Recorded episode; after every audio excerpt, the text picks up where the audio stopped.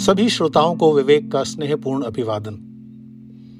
जीवन में कभी कभी ऐसा समय आता है, जब लगता है कि जीवन का कोई अर्थ, कोई लक्ष्य नहीं बचा। ये पीड़ा तब और बढ़ जाती है, जब ऐसी परिस्थितियाँ अकस्मात उत्पन्न हो जाएँ। बीते समय की मधुर स्मृतियाँ और आने वाले समय की भयावह कल्पना के मध्य वेदनापूर्ण वर्तमान बहुत कष्टकारी प्रतीत होता है। ऐसे समय में ये याद रखना चाहिए कि जीवन यात्रा में आरोह और अवरोह आते ही रहते हैं।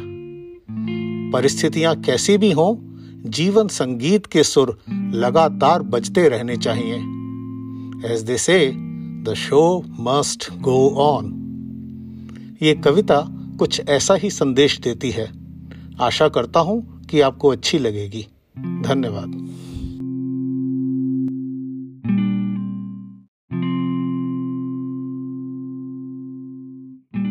भोग स्वर्ग फिर मृत्यु लोक की क्रीड़ा मुझसे पूछो। पाकर सब कुछ खो देने की पीड़ा मुझसे पूछो। कहाँ छिपी है विकल रागिनी गाने वाली सरगम? टूटे तारों से ही झंकृत वीणा मुझसे पूछो।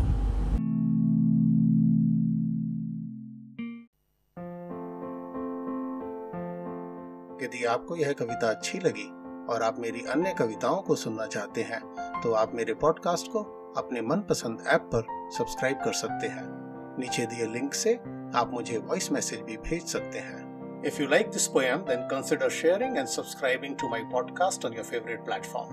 You can also send a voice message to me by clicking at the link given below.